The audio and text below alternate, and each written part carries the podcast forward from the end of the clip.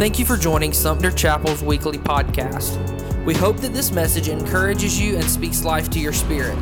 As always, we pray that this podcast will further God's kingdom by seeing one more made new. Now, let's get started with today's message.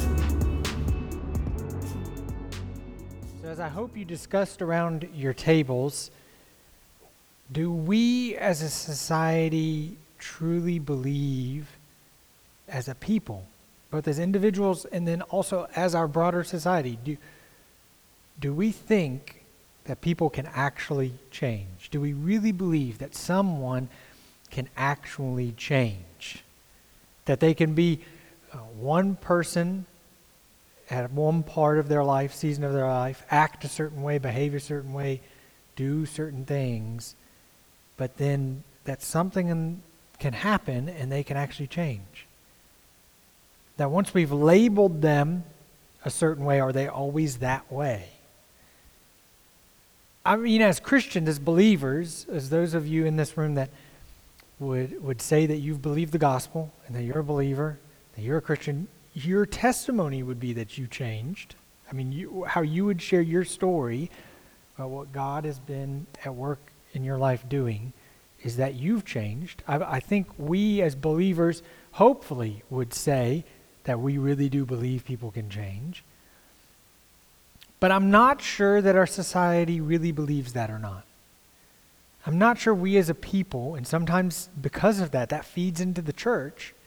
I'm not sure people really believe that people can change. I, I've seen this come into the church and kind of feed into our minds as Christians through talk about uh, marriage or relationships, right? That there's this that there's this saying that you you can't change someone, right? And then that's true. Now that part of it's true. You can't change someone. That if, if someone doesn't want to change, if there's not an outside force acting upon them to, to instigate change, that you can't. You can't go into a relationship and expect to change someone. However, you should expect them to change.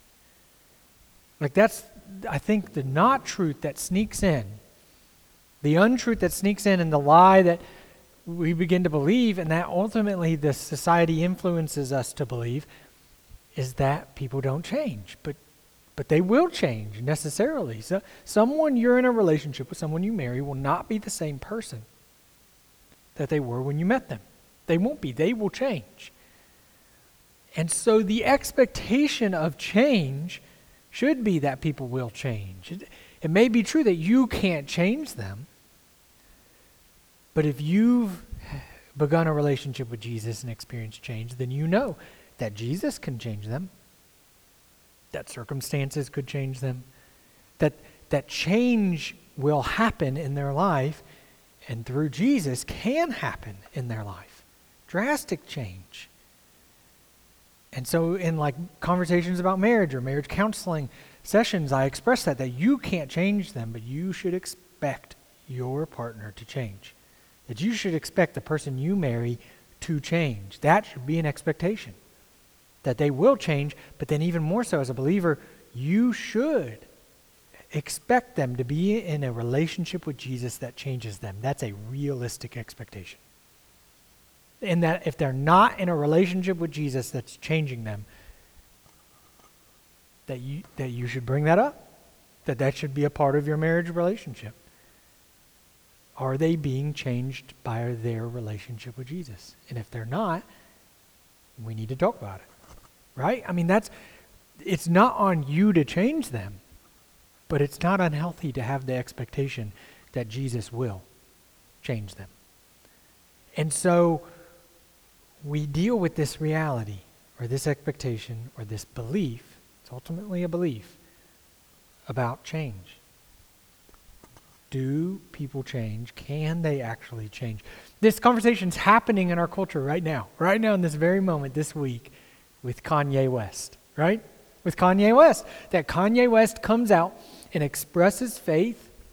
He comes out and declares Jesus as king, begins to share the gospel through his conversations that he's having on TV and the internet and his album that he released. And all of this is happening, and yet it's being met with what? Skepticism it's being met with skepticism.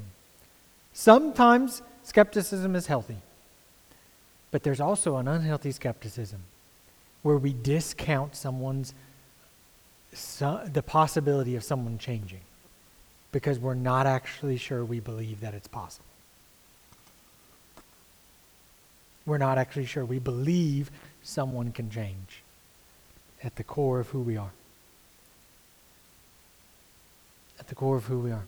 Do you believe that other people can change? But then, really, what this gets down to, even deeper, is do you believe you can change? Do you actually believe that Jesus can change you? The, the, the areas of your life that maybe you're most ashamed of, the areas of your life, the desires that you have, the things in your life that you have begun to buy into that those are just a part of who you are, that they define you in a sense. Do you believe He can actually change those things? Transform you in the process of transformation, as we heard in the testimony. That it's, it's not overnight. It's not about becoming perfect overnight. That's not what we're talking about. But we are talking about this transformation process. And it stems from a belief that comes from the gospel, that comes from the, the truth of Scripture, really the central truth of Scripture. And the central message of the gospel is this that you were made for complete transformation. That's, that's what we really believe when we say we believe in Jesus. That we believe that we were made for complete transformation. That this is what you're made for complete transformation, complete change. And it doesn't happen overnight. It isn't a, I'm perfect, but desires begin to change, some of them immediately. Behaviors begin to change. Who you are begins to change, and you are on a path of complete, fully like Jesus, completely transformed into the image of Jesus, of becoming fully like Jesus because of God's presence in your life and your relationship with Him and your relationships with others who are also becoming like Him. That this is, this is what you're made for. This is the message of the gospel redemption. That's, this is what redemption is. This is what reconciliation is. A, a, becoming a new person, a returning to what we were meant to be, who we were meant to be. This process, has it started in your life? It has to start somewhere. And has it started in your life? Have you completely bought in to the faith that you're being offered to believe that you were made for complete transformation. John's gospel um, declares this sort of truth for our lives at the end of it. In, in John 20 and 21, this is the end of our reading for this gospel. We've been reading it for three months together. So we're in, we've been in chapter 20 and 21 this week. Hopefully, you've been reading along. Um, but if you haven't been, sit down and read the whole Gospel of John. You can read it in one sitting. It moves fast. There's good teaching in it. There's good stories in it. Just sit down and read the whole gospel in one sitting. And and this John's gospel we've been reading declares this truth. Declares this truth. And it does it most directly in John declaring why he wrote the book. In chapter 20, he ends the chapter with these two verses that declares why he wrote this gospel and it was about complete transformation for your lives and others. This is what he says in chapter 20, verses 30 and 31. It's on the screen. If you don't have a Bible with you or you don't have your phone with the Bible app on it, it's going to be on the screen. The disciples saw Jesus do many other miraculous signs in addition to the ones recorded in this book. But these, the ones written in this book, these are written, and that to believe that Jesus is the Messiah, the Son of God, and that by believing in him, you will have life by the power of his name. Let's pray. Father, we ask that you would help us to believe that Jesus came to be our Messiah, transform us redeem us, change us, complete transformation for us, and that by believing it, we we would experience the power that you have to do this, to change us. That by the power of Jesus' name, we would be completely transformed. And that we would believe that for others as well. That we would so deeply believe that you long to transform them, that we would see that occur in their lives and in our lives. And it's in the name of Jesus we pray all things. By the powerful name of Jesus, we pray all things. Amen. So this this Gospel of John ends with chapter 20 and 21, and those two verses are situated right in the middle. 20, we, we talked about the arrest and crucifixion and burial last week, and this week, 20 tells the story of the resurrection. We get the story of Jesus rising from the dead, a complete transformation the central, really starting point for the church that, that death can become life, that resurrection is possible, that complete transformation is possible. So, so we get the story of the resurrection where Jesus appears to the women in the garden, and, and the women become uh, the first sharers of the gospel, the resurrection story, to his disciples. And of course, the disciples were skeptical. Here's that skepticism again. Skeptical. They, they ah, uh, Jesus is, is where? He's alive. And then Jesus appears to his disciples. But one of them wasn't there, Thomas, right? Thomas missed that first appearing. And so what does Thomas meet their news with? Skepticism, doubting. And it wasn't a doubting of faith. It wasn't, we give Thomas a lot of grief, but he believed. He ultimately believed, but he was skeptical. And Jesus showed up again for Thomas and showed him his, the scars. Jesus was resurrected enough in a physical form enough to show Thomas his scars, and Thomas believed. Thomas fully believed. He believed transformation was possible in that moment. And so the question becomes do we? Do we believe it? Because the story John tells in 21 to follow the resurrection story of Jesus and to follow this declaration that the reason he wrote these things were that we might continue to believe that Jesus is the Messiah, that he can do what he says he, he, he is, came to do, save humanity, and that by believing that we would be transformed, that we would have life, true life as God meant it, by the power of his name. He shares this purpose and then he tells this story in 21 of Peter.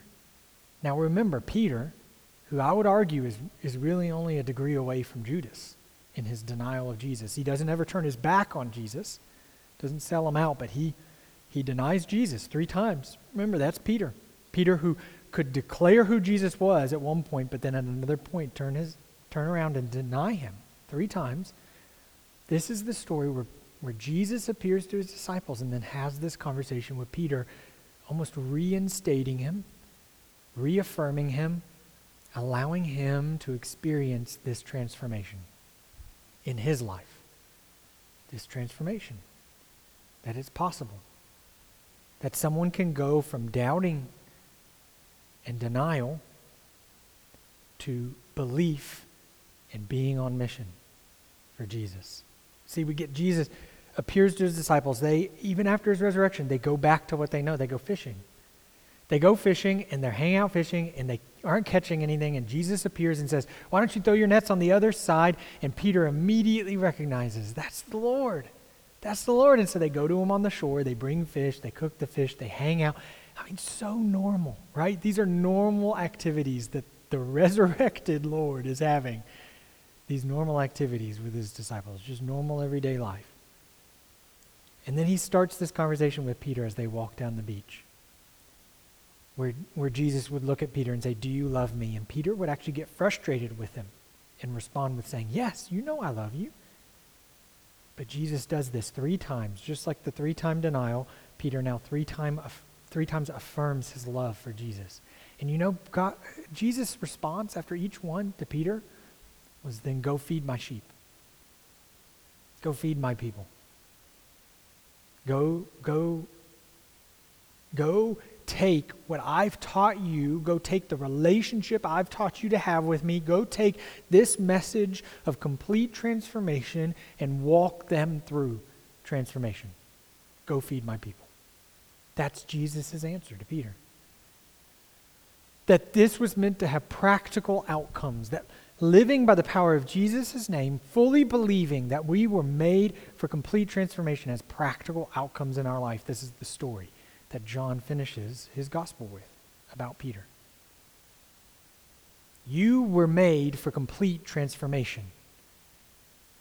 And whether you believe that or not is the key. Because if you believe it, it will lead to very practical behaviors in your life. You know, one of, one of the ways we, we long to do ministry as a part of Sumter Chapel lines up with, a, with the way that ministry was done during a great awakening period in, our, in, in Europe and in our country that was centered around John Wesley and this band discipleship model of ministry.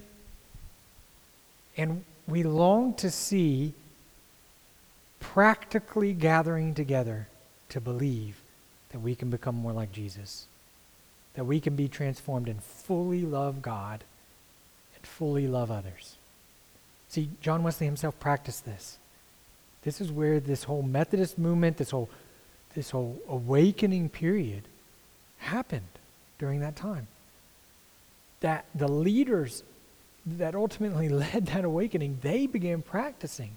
They recognized, wait a minute, and these were people that had been in church their whole life. They recognized, wait a minute, do I really believe that God wants this relationship with me to transform me? Do I really believe that? Because if I do, then I have to live that out. Then that becomes something I live out, and it's become something I live out with others. Because I actually have the faith to believe that He wants to transform me.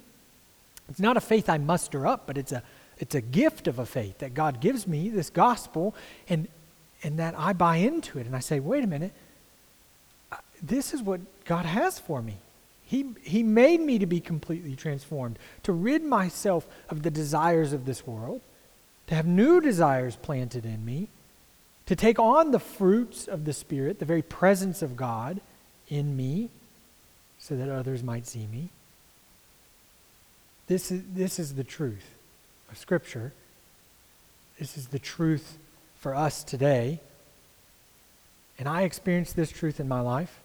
I experienced this truth in my life several years ago. Several years ago, experienced that God wanted to actually change me and transform me that God wanted to actually do this work in my life of transformation. Not just um, uh, an initial faith or believing I get into heaven one day, but a complete transformation, a complete change. This happened in a very practical way in my life, where I began to meet with others who also began to fully believe this. See, I didn't really believe Jesus could change me for the longest time. I didn't really believe Jesus could change me. That he could change desires that I had, that he could transform me, that he could place within me a love for other people, that He could place within me His love, that I could, that I could fully love others. Not a perfection. This is, it's actually the opposite. It's the fully admitting of my imperfection and my need for God's work in my life. That's what it is. It's the, it's the practical uh, boots to the ground working out of really believing that God wants to do this work in my life that he wants to make me more like Jesus. And, and the face to face interaction with others of, of saying to one another, no, no, no, no. You really, you believe Jesus wants to change you. Let's do this. Let's, let's take this thing that has controlled you, that has defined you, that you believe would never be never leave you, that would always be a part of your life. And, and let's pray to God and let's work toward, in faith, transformation. Together. Let's fight this battle together and experience transformation together and see God work to change us together. Because we believe that we were made to be completely transformed. You were made for complete transformation. It's the truth of the gospel, it's the truth of the scripture. It is literally the outworking of Jesus in your life. What's holding you back from having confidence in his work, not your effort, in his gifting, not your talent or ability, that you can pull yourself up by your own bootstraps, or that you have enough ability or talent. In his love, what's, what's keeping you from having confidence in his love? His love for you, his love that can flow through you to others, and not your feelings, not your feelings about how life is going right now, or your feelings towards others as they maybe even hurt you, but your confidence in His love to accomplish its purposes in your life. He wants to transform your pride into sacrifice. He wants to take your selfishness and turn it into compassion. God wants to to turn your hatred or anger towards someone into forgiveness. Forgiveness. He wants to take your judgment of them and, ha- and cause you to have grace toward them. He wants to take your pain, your pain points, your weaknesses, and give you strength in the midst of those times. And He wants to he wants to remove your guilt. Remove your guilt and take the places that you once were guilty or ashamed and wanted to hide those things about yourself and use those for your own personal ministry in the life of others to show them this God, this amazing God, this, am- this amazing Savior, this amazing presence of the Holy Spirit that can actually come in and transform and change and redefine who you are and who they are. He wants to use you to, to spread this message to others that you, that they were made to be completely transformed, completely changed to have the desires of their heart, to have the thoughts in their mind, to have their actions changed from things that were harming to things that are good and are as God intended them to be, what we were made to be. So this morning, we're going to respond to God, to His presence, to His message, through His word and we're going to respond through some singing. We'll, we'll have a worship song together. But during this song, we're going to respond very specifically through communion. And you can respond in all the other ways we typically respond. You can go um, spend time at the prayer wall. You can spend time kneeling at the altar. You can even go uh, run your hands through the, the bowl of water. Remember your baptism. You can respond through praying with one another and through singing but we will respond specifically through communion. I'm going to ask uh, An- Andrew to help assist me, and we're going to come around and serve each of you communion and remind you of the body of Jesus broken for you, the story we talked about last week, and the blood of Christ shed for you. But why was it broken? Why was it shed? It, to break the, the control of sin in our lives to, to give us the hope that we can actually be someone else than someone controlled by sin in, in the chains of evil in this world in our life. That, that we can actually experience the transformation. And then he, he, he made good on his promise. The story we read today. He, he rose again resurrection. And so we're going to take communion together and remember what Jesus accomplished for us in his death, burial, and resurrection. And that, that we are a resurrection people, that we have this message of hope for the world, of, that, that we were made for complete transformation, but that they were made to be transformed as well, and to no longer be defined by the ways of this world to no longer be defined by the patterns of this world and the evil of this world and, and to react in the way this world tells us to react and to act in this way and to think and to feel in the way that this world tells us to, but instead to react and act and feel and think in the way that God designed us to. That works itself out in love and hope and joy and all of these things we long to see peace and unity. We find them in the place of transformation. And so, as we respond in communion this morning, you respond to the presence of God in your